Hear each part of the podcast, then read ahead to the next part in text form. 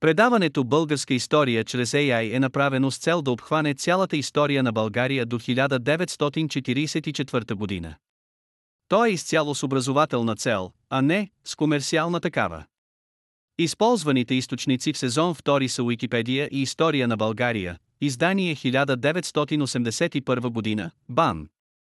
Хан Крум бил неемо талантлив пълководец, разширил пределите на своята държава и издигнал нейния международен престиж, като изразител на интересите на господстващата класа, съвпадащи с неговите собствени интереси на владетел на феодализираща се България, той развил и значителна вътрешнополитическа дейност. Победоносните войни на северозапад, разширението към Средец и югозападните земи на полуострова, победата през 811 година и последвалите военни действия в Тракия довели до обогатяването на владетеля и на неговите първи помощници. Една немалка част от военната плячка се присвоявала от тях, а тя била значителна. При нападението на югозапад по долината на Струма, например, били отнети от византийците 1103 злато, при победата над Никифор били иззети големи количества оръжие, богата плячка от злато, сребро. Боеприпаси и военни съоръжения била спечелена при превземането на Емесемврия през 812 година, през 813 година, след победата при Версиникия и след превземането на Одрин и на някои други градове в Тракия и в Околностите на Цариград били откарани с коли в България както оръжие и боеприпаси, така и богата украса, статуи, килими, скъпи дрехи и медни изделия. Немалко богатства били присвоени след победата на таварите и от земите северно от Дунава. Завоеванията на нови територии разкривали големи възможности и издигането на едри земевладелци. Същевременно войните, водени от Крум почти през цялото време на неговото управление, отежнявали положението на селячеството, по един или друг начин то загубвало правото си на собственост върху своята земя, принуждавало се да се подчини на едрите земевладелци и да обработва тяхната земя вече като прикрепено към нея население.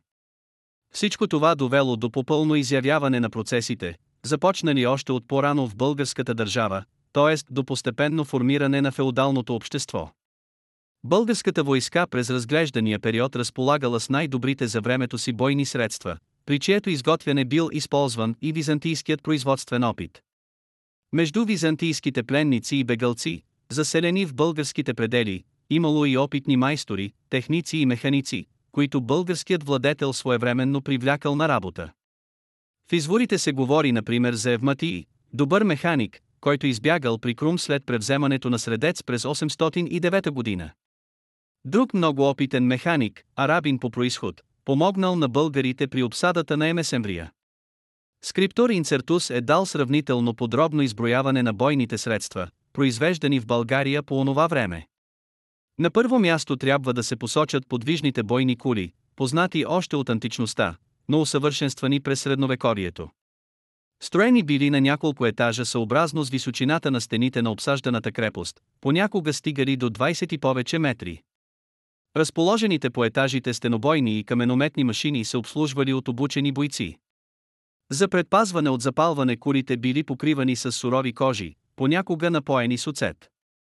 Българите строяли и други сложни съоръжения, метателни машини, които изхвърляли огромни камъни за разбиване на крепостните стени, дървени навеси, известни с името коританки, които били докарвани до стените, за да могат скритите под тях бойци да ги подкопават, високи сглобяеми стълби с куки за закачване по стените, железни и дървени лостове за подкопаване и разрушаване на стените, овни или тарани за пробиване на стените. Бойците разполагали също с огнеметни, стрелометни и други съоръжения. Изобщо българската бойна техника по времето на Крум се намирала на голяма висота, важна предпоставка за успеха на неговите военни мероприятия. Освен в областта на бойната техника няма съмнение, че българите са отбелязали напредък и в производството на други материални блага, за което за съжаление почти липсват сведения. За транспорта, например, пак във връзка с войните, те строяли здрави, обкувани с желязо коли, 5000 такива коли, теглени от хиляди волове. Трябвало да превозят военни съоръжения и боеприпаси до Цариград през пролета на 814 година несъмнено овладеният технически и производствен опит е намирал приложение тогава и по-късно в мирното строителство и в стопанската дейност. България при Хан Крум направила важни стъпки по пътя на своето по-нататъчно държавно развитие и народностно обединение. Три са, както е известно, основните етнически компоненти на българската народност, старото балканско, предимно тракийско население, славяните и пребългарите. Тракийското население било до голяма степен още твърде рано погълнато от славянската среда, то, вече претопено или на места запазено по-дълго в някои компактни маси, безспорно е оставило в наследство известни елементи от своя бит, материална и духовна култура. Главните етнически групи обаче, които играли активна роля както при създаването и укрепването на българската държава, така и при формирането на българската народност, били славяните и пребългарите. Макар и по-малобройни, пребългарите отначало доминирали политически, в управлението на държавата, при издигането на нейните ръководители хановете и техните първи помощници, във върховното командване на войската. При голямото териториално разширение по времето на Крум в пределите на страната влезли земи, населени с славяни и някои помалобройни етнически групи като авари. Крум разчитал на славяните и като върховен ръководител съзнавал важността на техния принос в осъществяването на своята държавна политика. Като израз на признателност за приноса на славянската племенна и военна аристокрация при отблъскването на Никифор Крум събирал славянските князе на огощения и пиел с тях на здравица от превърнатия в чаша череп на победения император. Той поверил на славени на Драгомир, очевидно притежаващ ценни качества на дипломат една от най-важните задачи в своята външнополитическа дейност – преговорите с Византия с мирно уреждане на отношенията между двете страни. Тези действия на Крум показват както неговото отношение към славяните, така и тяхната разрастваща се роля в изграждането и управлението на българската държава. При постигнатото по времето на Крум разширение на българската държава било необходимо да се вземат специални мерки в управлението на новите земи. В известния хамбарлийски надпис, носещ името си от мястото, където е намерен Хамбарлии, днешно Маломирово, като говори за българските завоевания на юг от Стара планина, от Девел до Средец, Крум отбелязва, направих моя брат, а стратегът Леон нека бъде негов подчинен. От Бероаи, Дултруини за дясната страна е първенец и Чирго боилът тук, а стратезите Вардан и Йоан са негови подчинени. За лявата страна на моята държава са Ракт Занхело, Девелт, Сузопол, Ранули, командващ е Боилът Кавхан и Ратейс, а Кордил и Григора са му подчинени. Хамбарлийският надпис показва административното устройство, което Крум въвел в българските територии на Тракия. Той разделил тези земи на три части, като централната, вероятно към Одрин и по посока на Цариград, оставил под върховната власт на своя брат, който ръководил обсадата на Одрин преди превземането му. Другите две части, наречени дясна и лява страна на държавата Саракта, ханът наредил да бъдат управлявани от Ичирго Боила Тук и Кавхана и Ратанс. Посочени са някои важни градове и крепости в присъединените земи. Тъй като в тези земи имало и византийско население, за помощници на главните управители били определени византийски стратези. С тези мерки Крум поставил началото на ново административно устройство на държавата. Крум е известен и с законодателната си дейност, той е създател на първите български писани закони. Данни за тях съдържа само един извор, познатият лексин на Свидас. Свидас дава най-напред обяснение на въпросите, какво накарало Крум да прибегне към издаването на закони. Той разказва, че след победата на таварите българският владетел разпитвал аварски пленници за причините, които според тях са довели страната им до гибел. Получил отговор, че на първо място, устоите на държавата били подменени поради клеветите, които се увеличили много и погубили по-храбрите и по-благоразумните. На второ място запитаните изтъкнали действията на злодейците и кръците и липсата на добро правосъдие, тъй като се стигнало до известно взаимодействие между престъпниците и съдещите ги. На трето място били споменати пиянството и подкупите, които заразили всички авари. И на последно място била посочена търговията, чрез която всички започнали да се лъжат помежду си. Свидас продължава буквално, а той, като чул думите им, свикал всички българи и им заповядал, като издал следните закони. Ако някой обвини на клевети, други го, да не бъде слушан, преди да бъде вързан и разпитан. И ако се окаже, че той клевети и лъже, да бъде убит. Не се позволява да се дава храна на онзи, който краде. Или ако някой би се осмелил да направи това, имотите да му бъдат отнети. Заповядал също да се струшават краката на кръците и всички лозя да се изкоренят. На всеки, който проси, да не се дава малко, но да бъде достатъчно задоволен, за да не изпадне пак в нужда, или пък който не постъпва така, ще му бъдат отнети имотите. Както се вижда, то повдига много въпроси, но не разкрива ясно и подробно нито самите закони, нито съображенията за тяхното издаване. Свида се обяснява решението на Крум да издаде закони с разговора, който ханът бил водил саварски пленници.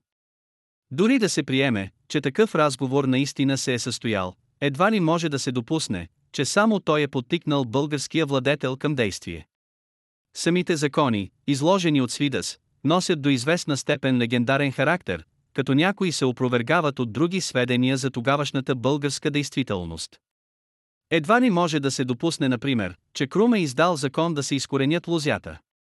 Това твърдение противоречи на известието в анонимния ватикански разказ, където се споменава, че Никифор при завземането на Плиска намерил в избите на Крумовия дворец вино, което щедро раздавал на своите войници. Не е сигурно, че и наказанията са били точно такива, каквито ги е описал Свидас. В лексикона се споменават някои наказания, които може да са заимствани, било от Свидас, било от самия Крум, от византийските закони, поточно от така нареченото еклога. На първо място, става явно, че имуществената диференциация в страната е била твърде напреднала, имало собственици на имоти и богатства, имало и бедни, лишени от средства за препитание членове на обществото. Материално преуспелите, между които се намирали самият владетел и неговите сътрудници, били заплашвани от стремежа на бедните да сложат ръка върху техните богатства, изразен в сведението за кръците. От обяснението на Свидас се разбира, че не става дума за обикновени просеци, а за широки слоеве от низините на тогавашното българско общество.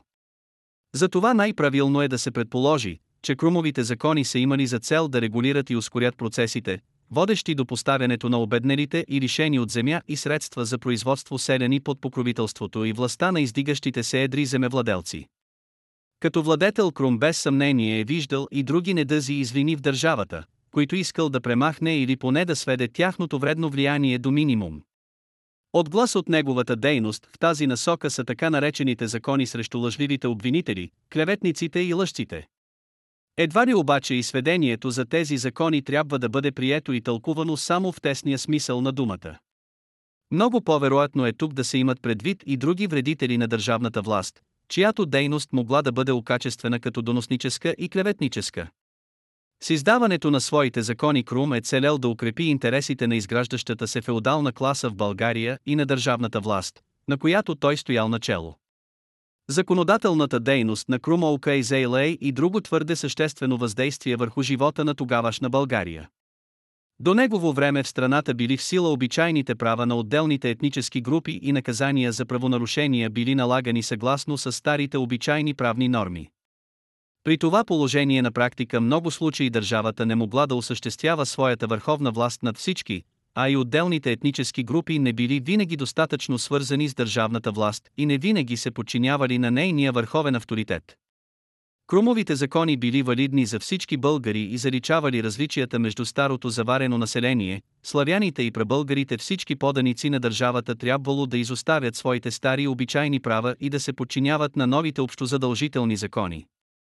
Така крумовото законодателство допринесло съществено за преодоляване различията между отделните етнически групи и за постигане значителни успехи по пътя на изграждането на единна българска народност. Така новите закони допълвали вътрешнополитическата дейност на Крум, насочена към славянизиране на българската държава. Накрая следва да се изтъкне, че още в ранната българска историография Крум е бил преценяван като голям владетел, отбран, великодушен и благополучен във война постигнал такива успехи срещу византийците, каквито неговите предходници не могли да осъществят, като най-силният от всички български князе. Външно и вътрешно-политическата дейност на този бележит владетел положили основите за още по-голямото възмогване на българската държава през втората половина на 9 и началото на 10 век. Това беше днешният епизод. Използваните технологии за направата на предаването са Google Vision AI, Tesseract OCR, Microsoft Cognitive Services Speech Studio, Dolly 2, Anchor.fm.